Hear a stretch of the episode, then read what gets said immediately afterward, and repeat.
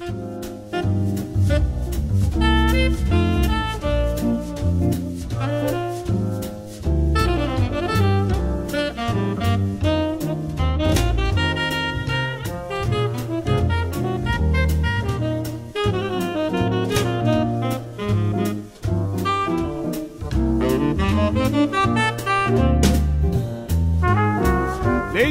gentlemen, welcome back to the Woody Allen Retrospective Podcast. I'm your host, Donald Wonder, and I'm back with that Moni Git we like to call Simon Red. Git.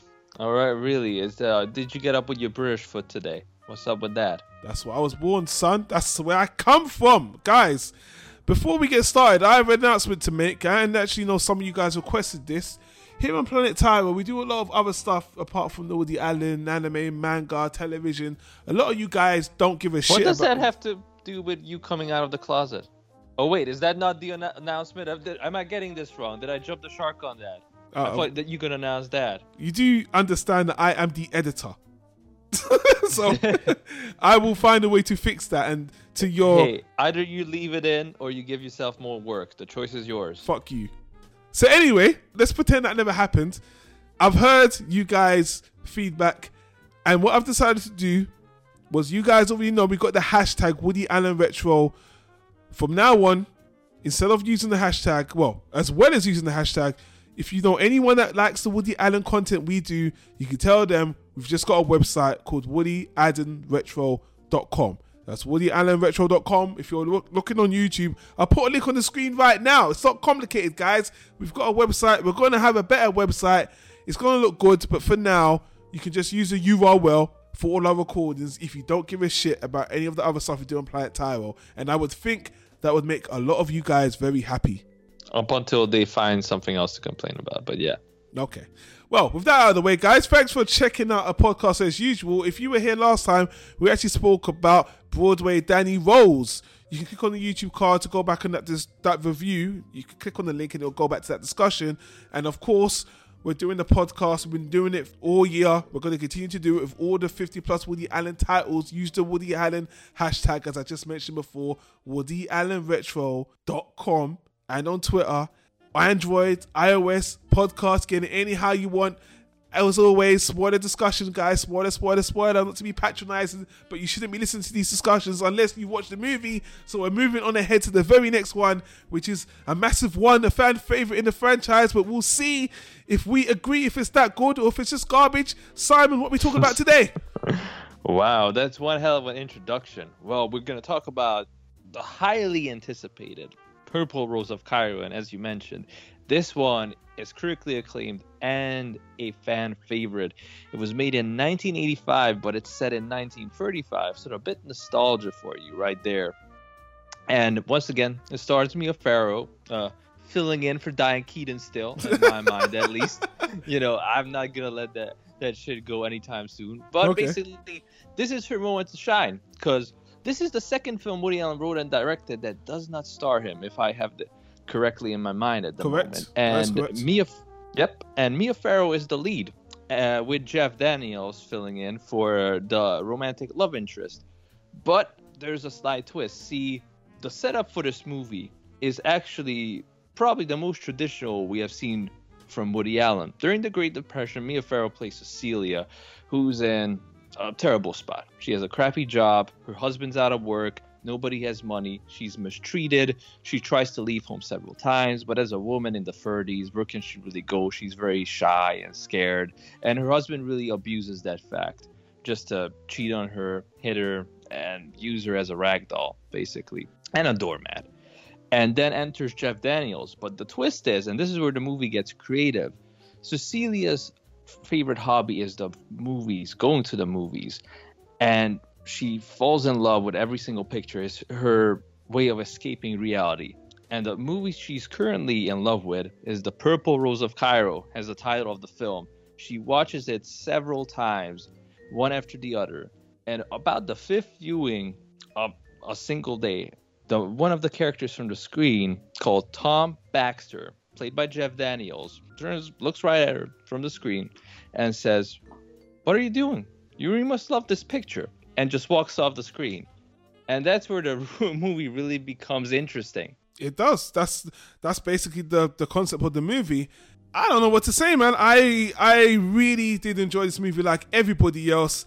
I did not enjoy watching it a second time or third time because the ending, which we'll get to later. Oh, big jump there, but I, I can imagine it's going to be controversial. We'll get to it, but I just want to say th- this is actually one of the movies I've only seen once or twice, just because the ending is makes it a bit of a hard pill to swallow.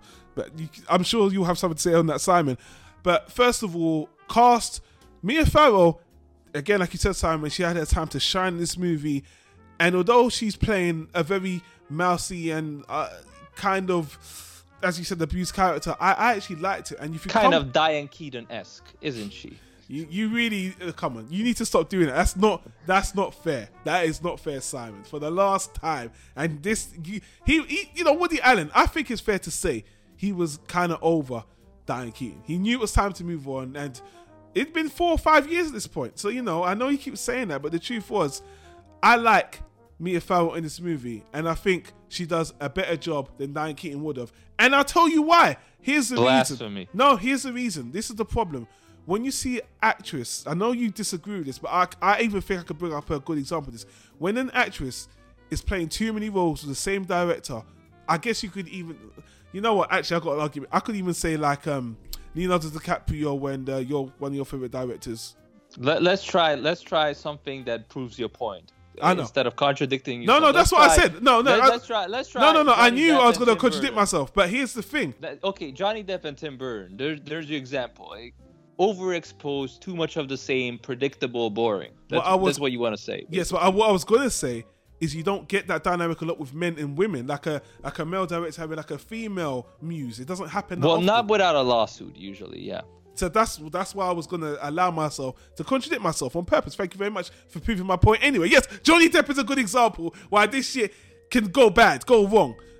But you know, that's taken away from Woody Allen's directing skills. Either way, you need to stop doing that, Simon, because Mia Farrow plays the role good. And in contrast to her last movie with Woody Allen, Broadway Danny Rose, it shows her range from being a very stylistic and tough nose kind of bitchy character to this kind of mousy and hard done by character, which she plays the roles really well. And I actually like the fact she commits her personality to the very end. And I, I I'll get to the end later. Jeff Daniels, you know what? Fun fact: I believe Michael Keaton was meant to play the role, and actually, For real. I yes. didn't even know that. and he shot a lot of the scenes for the movie as well, where they actually have some footage of this as well. But Woody Allen decided that uh, Michael Keaton portrayed too much of the 80s and not more of the 30s. So ironically, Woody Allen said that he would, you know, they it was always looking for another role for Michael Keaton. Still hasn't happened to this day, which is ironic. But Jeff Daniels took the role. And I have to say, this is Jeff Daniels. He has worked before this, but he claims this is his first big major role His third movie overall. obviously his first big big one as i said but he did say this movie had such a big effect on him i, I believe he has a production studio in his hometown that is named the uh, is it the danny rose or the broadway It's rose Purple Rose. The it's the Purple Purple Rose. so you know he has a lot of respect for the movie even mia farrow's abusive husband he's a good actor he plays that role really Danny well Danny Aiello. Yeah. I think most people will remember him from uh, the Madonna music video for uh, uh, Papa Don't Preach. You know, back in the day when they made music videos to appeal, you know, to conquer the medium of television, unlike today where they make videos where people smoke weed with neon lights and lyrics on the screen to conquer the medium of bullshit. well let's be honest no one's actually going to remember that music video I, I actually associated the guy with the video. I actually thought he was Mia Farrow's dad in the first scene up until I realized, nah, that's his- her husband. I just see her him as a dad all the time because of that music video. An angry dad with alcohol issues. I was just going to criticize you for having what we would now call an obscure music video because Madonna is now out of the public, out of the pop idol genre, whatever. It's not like I like the song that much. I just remember the music video. I'm calling you a goddamn nerd anyway. So the rest of the cast, and I have to say, man, you just have to give it to the actors that are the movie in the movie. Oh yeah. That cast as well, they are so fantastic. And you know what? Actually, I don't do this a lot, but there was one scene in particular, especially when Jeff Daniel leaves the movie, as you mentioned, and those actors are stuck in the movie and they're complaining with the audience that are watching the movie. There's one woman that she actually she blasts a member of the audience and says something so funny. I think you're gonna remember this when I play the clip right now. Hey, what the hell kind of movie is this? Paper said it was a romance set all over the world. Look, don't tell us your sad stories. You think we like this? Look at this. They sit around and talk, and no action, nothing happens. I want my money back. This is outrageous. Why don't you stop yapping? We've got problems of our own. You can't talk to my wife like that. Who do you think you are? I'm a genuine countess with a lot of dough, and if that's your wife, she's a tub of guts.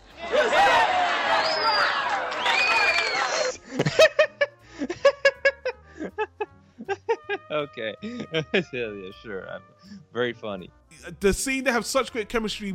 One of those guys is actually I know you don't watch Gilmore Girls, Simon, but one of the, the guys. I know that- he was a dad in Gilmore Girls, and he was also the spoiler alert kind of asshole um love interest for the mom in uh, um, the Lost Boys. yeah, And who's uh, that actress is actually in the movie as one of the prostitutes. But without getting into too much uh, of the uh, the nuances, I really want to focus on where the movie gets good. And you alluded to this with the cast in the film within the film. That for me, where the movie shines is that this could go down in a very generic territory with this fantasy love story, right? Everybody listening thinks, okay, Jeff Daniels comes off the screen, suddenly he's this perfect guy from the movies that changes her life, and they just go on a wild adventure. And the movie kind of does that, but to me, the genius of the film is how deep it goes into the realism.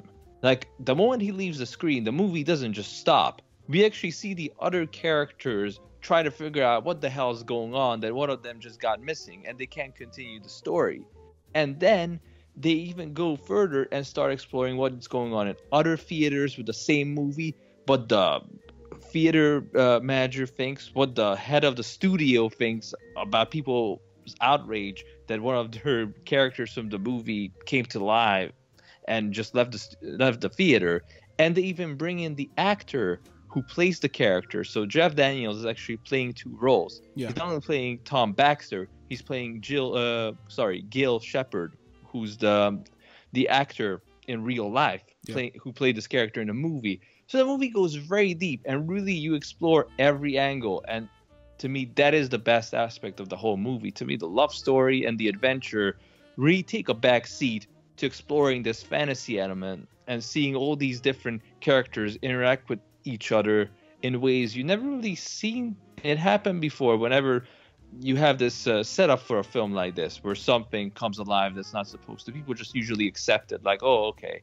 you know, let's move on. It, it reminded me a lot of that Tom Hanks movie, Big yeah, but he becomes an adult. It's another 80s film, and people just roll with it. You know, his friend just accepts it. Everybody's in the dark, and we never really get to see anybody's reaction to it up until it's relevant towards the end of the story. Here, the entire plot revolves around everybody in town in Jersey talking about what the hell's going on, and all the people from the studio and the actor and the actor's manager and the studio head and lawyers and everybody coming and saying we need to fix this right now. I mean, don't forget this is the 30s, so a complete different mentality. And of course, Woody Allen gets to show his political humor, where people going crazy about, oh, is he a red? Is he a communist? What is he, an anarchist? What's going on? yeah. And I have to one up you because I think you hit the nail on the head when you said the realism of this movie. And for a fantasy movie to take the situation in a realistic way, and I just want to dig a little a little bit deeper into that.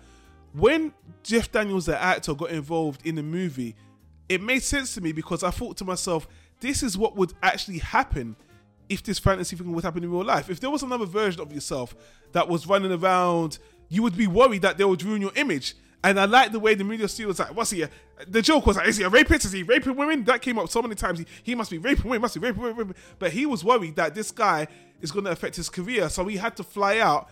And of course, the actors in the movie were having their own dilemma because I think one of the other nuances in the full four dimension is those actors in the movie were not only protecting, pretending that they were in their own world, they were pretending they were actors in a play because they were talking about you know watching the audience how we can see you they would comment on the audience especially when jeff daniels first walked out he said you know i saw you before i watched you it's like from their perspective they're in a play and they can see the audience as well. So Woody Allen really, it, this is called world building, guys. And to cut it short, this is very, very layered world building, executed in a very simple movie.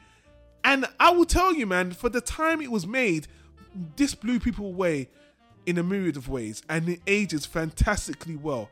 The cinematography for the movie is great. I remember the, the, if you check out the Woody Allen pages where they go into it, Woody Allen was talking about he was looking for a really rundown place that could resemble the 30s, a year of the, the time of the Depression when the movie set, to kind of get the feel. kind. Yeah, and the place was even more run down. He was looking for. He actually had to put into some money into the area to bring up to code. I, I'm I, I'm sorry, I forgot what part of America this was, but he actually had to put money into the set design and the area to actually make it look like the 30s. 'cause It actually looked too run down.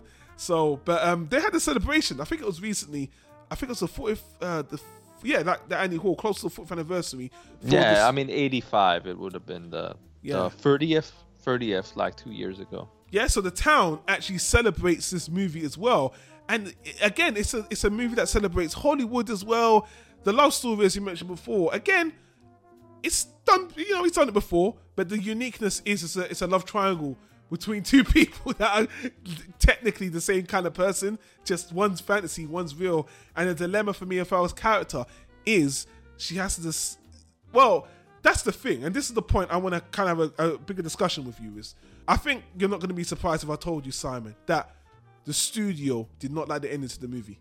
Yeah, I mean, to to touch on it, basically, what happens with the love story angle is that um, when Jill, I keep call saying Jill, fucking Gil, I don't even like that name. So when Gil, the actor, comes in, he tries to convince his uh, counterpart to go back to the film and stop ruining his life and his career, basically, because he's a young up and coming actor, and this is just all all around bad for him. But he seems to get romantically involved with Mia Farrow's character Cecilia, and that's where the love triangle forms. So, kind of the adventurous breakaway nature of the film stops, and it's more about Cecilia dealing with all this confusion in her life, hmm. as well as exploring really the the meta elements of hey, a fictional character who only knows what was written inside his character in the film how does he function in the real world? His money is paper money, you know, it's not valid, it's fake bills. He does never eaten before. When he he has sex with somebody, you know, it's in the 30s, so we go to a fadeaway. And you never see it happen. So when he runs into these random escorts, he's completely clueless and he doesn't even know what a brothel is because in the movie he never went to a brothel. He only knows the film world. So it's very clever. But I, I know where you're going that the ending's not particularly happy. It's, hmm. it's more of a sad ending. But to me, the, the romantic element fades away just enough where it recenters on Cecilia's character really having an arc. And this is her journey.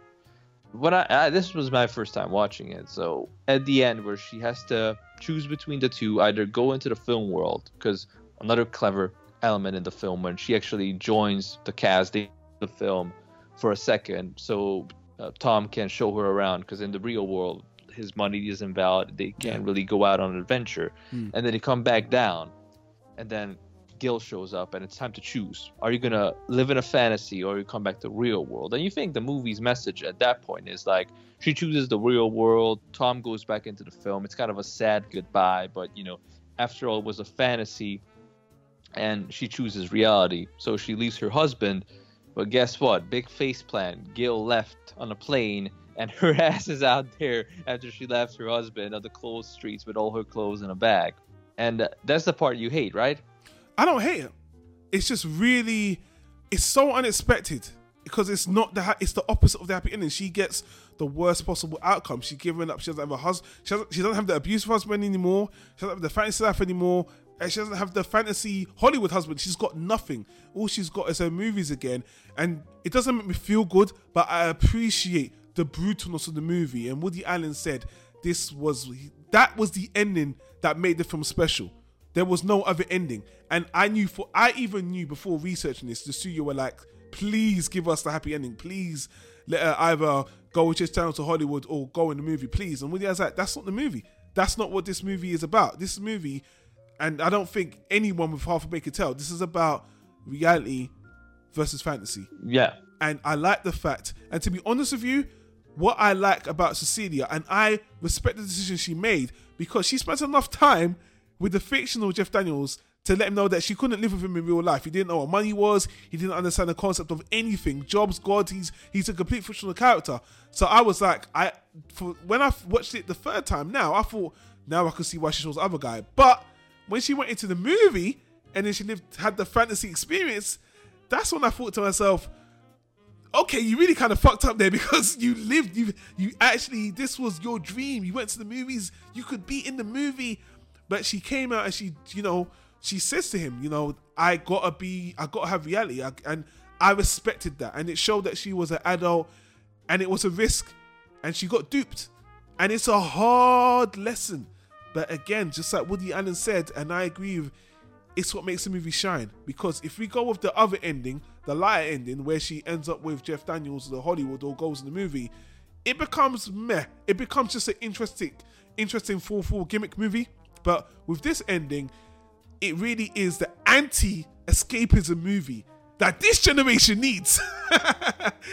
you know, and I, I really appreciate that. That's very interesting, man. I think we're gonna disagree a bit because uh, Okay. I, I I interpret it completely differently. This is Okay. maybe me reading it. First of all, Woody Allen had me nervous throughout this entire movie. Like I was looking out for dead rabbits in every single scene. I don't blame you. I don't blame you. He he's doing this movie in a movie, you know, fourth wall fantasy stuff again, like in Stardust Memories. And I was like, don't you dare do it, motherfucker! Don't tell me all this was like non-existent. She had like a seizure. She's in a coma in a hospital or something like that. You know, don't come out 30 years later and say, oh, it was all a, a dream by the husband because the husband's insane and he killed everybody in town or some uh, crazy stuff like that. I was just looking out for is there a dead rabbit in this scene? Are they ordering rabbit in the restaurant? Come on, let, let me know. is there a rabbit in the tomb in Egypt in the movie or something? So that was one thing. But other than that, when the movie wraps up, what's very interesting that at the be- in the beginning of the film, she has a low point, so she ends up in the theater and keeps watching the movie, and then the movie comes back around, and it ends with her in the same theater, possibly the same seat, watching the film again, with the ending of the film, and that's when the actual film ends. So it kind of goes in full circle, which to me is a huge improvement on Stardust Memory Sure. and that's what kind of opened up the ending that hey this could all have been a dream she had in the theater. And if you look at it like that I'm, i don't want to fictionalize it too much but if you look at it like that it comes down to that the f- movie really helped her find the strength to leave her husband and be brave enough to try to make it on her own. That's sort of what to me the movie's message is is about empowering people through inspiration. I mean both you and i we love the movies because it's it's a great way form of escapism and, and kind of puts you in a good mood and it exposes you to new fresh ideas and inspires you. Sure. and that's and woody allen at this stage in his life kept talking about like he's trying to find you know the the meaning. Like what why are we here? If if we don't have infinite time on this planet what should we do to make it worth it? And this has been explored in Midnight's Sex Comedy uh, stardust memories bunch of different films and that he did or he talked about as his influences. And i think once again he want to touch on that but this time with a more direct message of i think art allows people to feel better about life to really make life better for people perhaps help them get through things find inner courage. It's a tool to make life worth it. And he, he as an artist felt empowered by and i think he wanted to convey that message by showing this really beat down character where all the cards are stacked up against her the time period her personal situation even her own gender. And through this one hobby that was the only good thing in her life she really went through this character arc. And in the end it doesn't really matter that he didn't like she didn't get to be with either tom or gil because what her real problem in life was she got over that. She didn't need a man at the ending she didn't need the hollywood ending of getting together with a guy to rescue her to be in a better place. She found the inner courage because she went through an experience that felt that people there's something about her that can be loved. Because she didn't think oh anybody could love me. I can find anybody who would treat me better. But now she knows that that's not true. And, and to me, that's the real ending of the film. But that, yeah, I mean, what else can I say? And also, uh, uh, one of the best lines in the movie is that it's just as hard for fictional characters not to be real than to real people not to be fictional. Like fictional characters want to be real, real people want to be fictional. So that that's why she couldn't even go with Tom and live in the movie because it wouldn't have been real. It would have been a lie. Hey Simon, I agree with everything you said. I found, I actually find your explanation uh, very mature, and um, you know, I, I everything you said, I saw it that way before the movie became a fantasy. That that was the clear message in the beginning, and at the end. I'm not gonna say it wasn't. uh, By the end, you're right. It's just, well, let me just finish. You're right that it does. That was the message. That made her life better. It inspired her. It always made her life better. Even though she didn't leave her husband, movies made her life bearable. And at the end, she came out a stronger person for it. Um, I think that's the silver lining and the mature way to see the movie. And ultimately, I think that is ultimately Woody's message. Um, if he had a bit more of an epilogue and we saw a bit of a life after that, that point would have drove home a little bit more. But for me, that point is there if you think about it more. But just walking away from the movie, it feels more just like a bit of a cautionary fantasy tale. But like I said, I respect the fact she made a conscious decision and she paid a consequence for that. And the movie does end with her having a, a tear and a smile on her face because, like you said, that I can see that in her face. She was happy she had the experience ultimately. But as I said in the beginning, it still makes it a hard film to watch because it's you know, yikes, you know, you really got done, you you got duped, and you missed a great opportunity. I know what you're saying. You still got your self respect. You're still a strong woman. You could you know you could your happy end. It's not the end of your life, but still. That doesn't mean it's not a hard movie for me to watch. It's like I love the movie, and by the way, it's in my top five Woody Allen movies, and it's a lot. It's actually in like everyone's top ten list. I think if we're talking about fourth wall breaking, self-aware movies, if we think about movies like I guess Last Action Hero comes to mind, even movies like Stranger Than Fiction, Ruby Sparks, movies where we take a surreal aspect or a fantasy aspect of characters and bring them into reality, whether it's cartoons like Roger Rabbit or Ruby Sparks, when an author brings the characters to life and stuff like that. It's really interesting to see again Woody Allen being an innovator, being one of the not. There's films that were before this that actually brought characters in from movies to life. He's not the first to do it, but with this depth and the layers we mentioned with the people in the movies in the cinema, the lessons of her herself, and you know the love triangle between two characters, the same people. I think this is a fucking fantastic movie. I really do, and I just Woody Allen just absolutely kills it. And what I want to say is, this is one of the things that kind of hurts Woody Allen as a filmmaker, and as Woody Allen do movies every single year. In the grand scheme of Woody Allen's filmography, people, the fans of this movie, but the general audience don't know about it. Sure. I've spoken to many Woody Allen fans that don't really know about the movie. It gets lost in the, the Yeah. sea of movies. Exactly, that's my point. He makes so many movies, even really good ones like this one, that you would think, oh, this is like if if another director that wasn't Woody Allen made this one movie, it could have made someone's career. This is to me, this is like a career making movie. It could be a one hit wonder movie, but everyone would know that director's name for this movie al- alone. But Woody Allen is of such a high caliber, and he does so many movies in a year. It's kind of at his detriment that some, and this ain't the only movie that does this. That some of his really great movies are swept away when he does another movie and another movie and another movie, and it just becomes a movie in a sea of movies. Where Yeah. some people would argue that this should be up there with Manhattan or Annie Hall, and maybe it, maybe it's not quite that caliber, but this is a clear superior movie to most of his movies. Easy top ten, and for me personally, a top five. So you know, Yeah, I, I was actually about to bring that up. That last week with um uh, Broadway's Danny, what was it called? Broadway. Broadway Danny Rose. Oh yeah, I didn't want to say Rose because I'm like Rose again, really? Yeah, two Rose movies. yeah, it's, it's in a row. But yeah, Yeah. Broadway Danny Rose.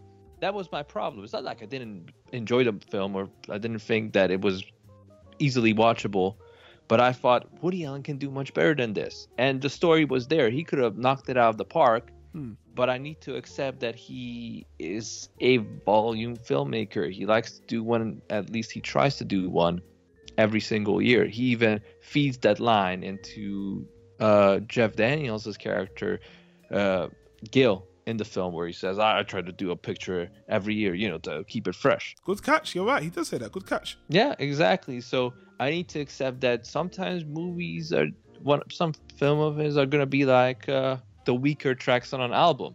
You know, that it's just there to switch things up, change the mood a bit, experiment with things, do something different. It may not be as perfectly crafted as some of his other films, but it's there to, you know, keep things interesting. So you're not bored of seeing the same rom com, same Manhattan story all the time, which at this point in this retrospective, we can clearly see him revisiting similar ideas. I mean, hell, Sure. the play he wrote that got turned into the movie, uh, Play It Again, Sam. Mm. The main character there is a down on his luck loner who goes to the theater to escape, and he's obsessed with a certain time period, the Bogart era. Watches all the movies, and then a fictional version of Bogart becomes his friend in real life, helping him get through relationship troubles. I mean, that's very similar Yeah. to the trappings of this story. So Correct. Yeah. and later on in his filmography, he's gonna have uh, plenty of movies that people were blown away by. That again are very similar to this idea of Yeah. I want to get away from this point in time, my life, this time period. I want to escape to some fictional world. Then the fantasy element comes in.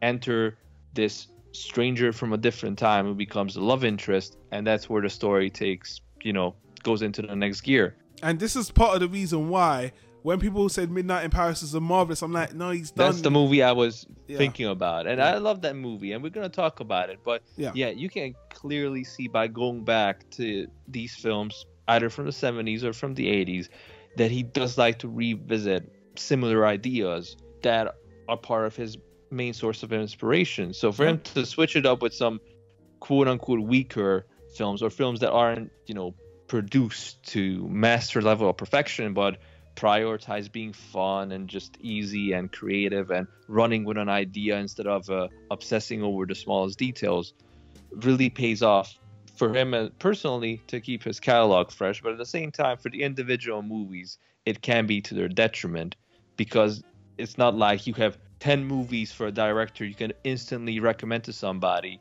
out of 12 you say okay don't watch those two watch everything else and you're going to be blown away but woody allen we're, we're talking about what 40 movies 50 movies Yeah. oh, a hell of a lot of films to check out Yeah, uh, yeah. Just, I was gonna piggyback off what you said there, but to be honest with you, I don't want to belabor the point. Again, uh, this is a movie, and again, you hit the nail on the head. He perfects previous ideas. Zelig, take the money and run. You just mentioned it. Sleeper. He does them again, perfects them. It's not bad, and they never feel quite the same. But you know, Woody Allen does it in a really good way, and other act- other directors bite off other directors. Woody Allen bites off himself, improves it himself. It's really really cool. Or Igmar Bergman, as we as I can't even say the name properly. Ig- Ig- yeah yeah let's get his name right because we called him every we called agnes ivan I, I think we called him ingrid bergman by accident because just out of you know just out of routine ingmar the motherfucker's Ingmar. called Ing- ingmar Ingmar, Ingmar. Well, there you go. Again, that's like the only one that he sometimes tries to parallel. But either way, fantastic movie without surprise. Rotten Tomato, IMDb scores nines and tens, a clear favorite. And obviously, obviously, it was nominated for Oscar on the screenplay. Only for the screenplay. I mean, if anyone's gonna shine, that's the one to shine. hey man they, jeff daniels should have gotten a nom i know he won the golden globe but uh Yeah. the- you know jeff daniels one of my all-time underrated actors and Yeah. he shines in this movie because he has to play two characters that are inherently similar by nature yet feel completely different and he nails it and that has to be one of the toughest acting jobs i've seen anybody pull off and for a young actor with minimal experience that's that was very impressive. They could even take their outfits off and you could still tell which one was tom and which one was gil which one was a fictional and which was a real life person. And that's very impressive because they act very similar. They have the same mannerisms so just nailing that without going gimmicky. Like you know johnny depp would have had two different sets of makeup two different sets of accents you know probably went through plastic surgery halfway through shooting just to be more convincing pulled the Robert Downey Jr. from like Tropic Thunder, painted himself black, you know, requested Tim, how can we give this guy a Caribbean origin? I want to be an Indian from the Caribbean who's also Chinese. Can you do that? you know, Jeff Daniels has the same hairstyle, same accent, and he just pulls it off with very subtle, brilliant acting. And for somebody who gets typecast in comedies up until recent years, that he did, you know, shows like The Newsroom and uh, Ten years later, he did Dumber and Dumber. exactly.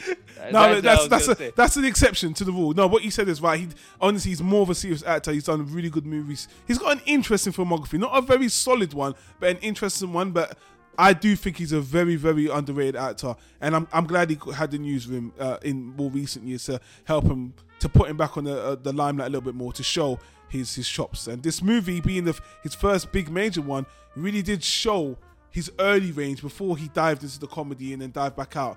You know, he's got he's got real he's real fluid, you know. He's got some real talent, and you know, it's this is a really good film for him, and he's really remembered fondly for this one as well. But um, go on, finish what you're going to say because I got one more point to make. No, I was gonna say it's funny that his acting counterpart in the film, the actor he plays, Gil, he complains about being typecast in comedies. So a little bit of foreshadow to his career. but since you brought that up, I think there's something we have over overlooked a little bit, and I have to commend the cinematography with him being in the same place. I think it's not bad. I mean, you, you know, you can see it with an eye now, but for the time, it's done pretty well. The two actors, you know, same time, green screen, however they did it. I think it's done pretty competently. It, it, you can, if you look, you can see it. It's not, it's not perfect by 2017 standards, but Woody Allen really did a good job of that. And the same thing goes for the, you know, they had to shoot the actors in the cinema and the audience separately and shoot the dialogue, and they they really put that together really well. So just for the, you know, the direction cinematography for those two things are really good as well. Yeah, it's um, ex- it's an excellent film from a technical perspective. Very similar to Zelig, Yeah. where it does very subtle things, but the tricks they pull off, they pull it off very well and very seamlessly.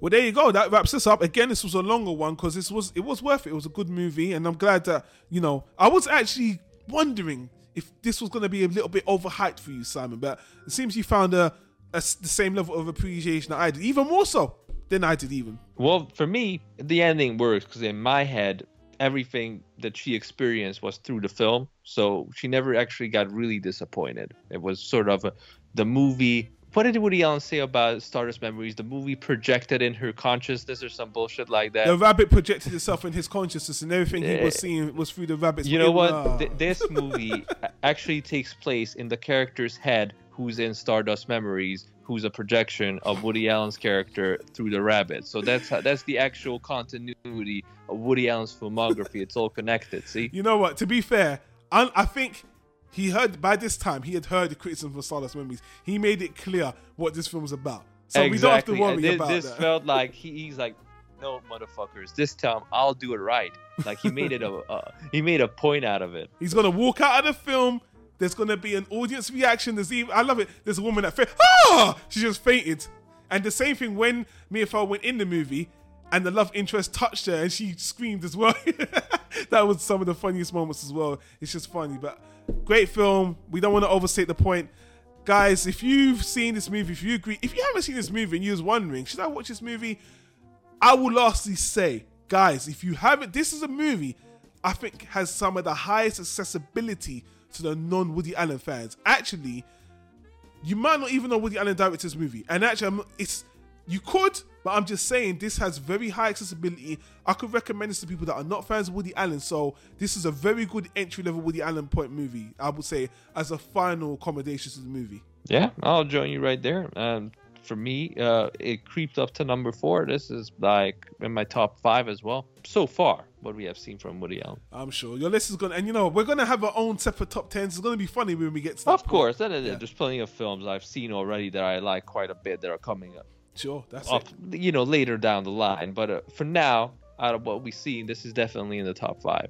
Yeah, no, no doubt, no doubt. So, anyway, guys, as like I said before, leave a comment in the comment section down below. Let us know what you think of the film. Like, dislike, share your thoughts. Again, I want to thank my buddy Simon Red for joining me on this one. Sure, watch uh, more Jeff Daniels movies. Try The Martian or Steve Jobs. He's good in those. You just said Jack Daniels. I said Jeff. You sound like watch more Jack Daniels movies. No, uh, you, you know what? You should have some fucking Jack Daniels right now. Calm your ass down. Guys, you tell him in the comments. It sounded like Jack. And you play it back some. You you said Jack. You said Jeff. You're the editor, so you're gonna probably fuck me up and just edit some shit Yeah, together. you tell yourself that. Guys, don't forget to check out the Woody Allen Pages Watch This guy because there's a lot of behind the scenes info about this movie, like Michael Keaton, which I think would have been. I think Woody was right. I can't see Michael Keaton in that role, which is really weird, but I still would like to see it out of curiosity. Check out all the behind the scenes stuff on the Woody Allen Pages.com. Give us a like, subscribe to the channel. Thank you guys on the podcasting because we're always going up on the podcast. So we know you guys listening on your headphones like it a lot more than the YouTube folk. I'm going to be stopping to you guys. Subscribe to the channel, you YouTube guys. I just insulted. And we'll see you on the next video, guys. Take care. Peace.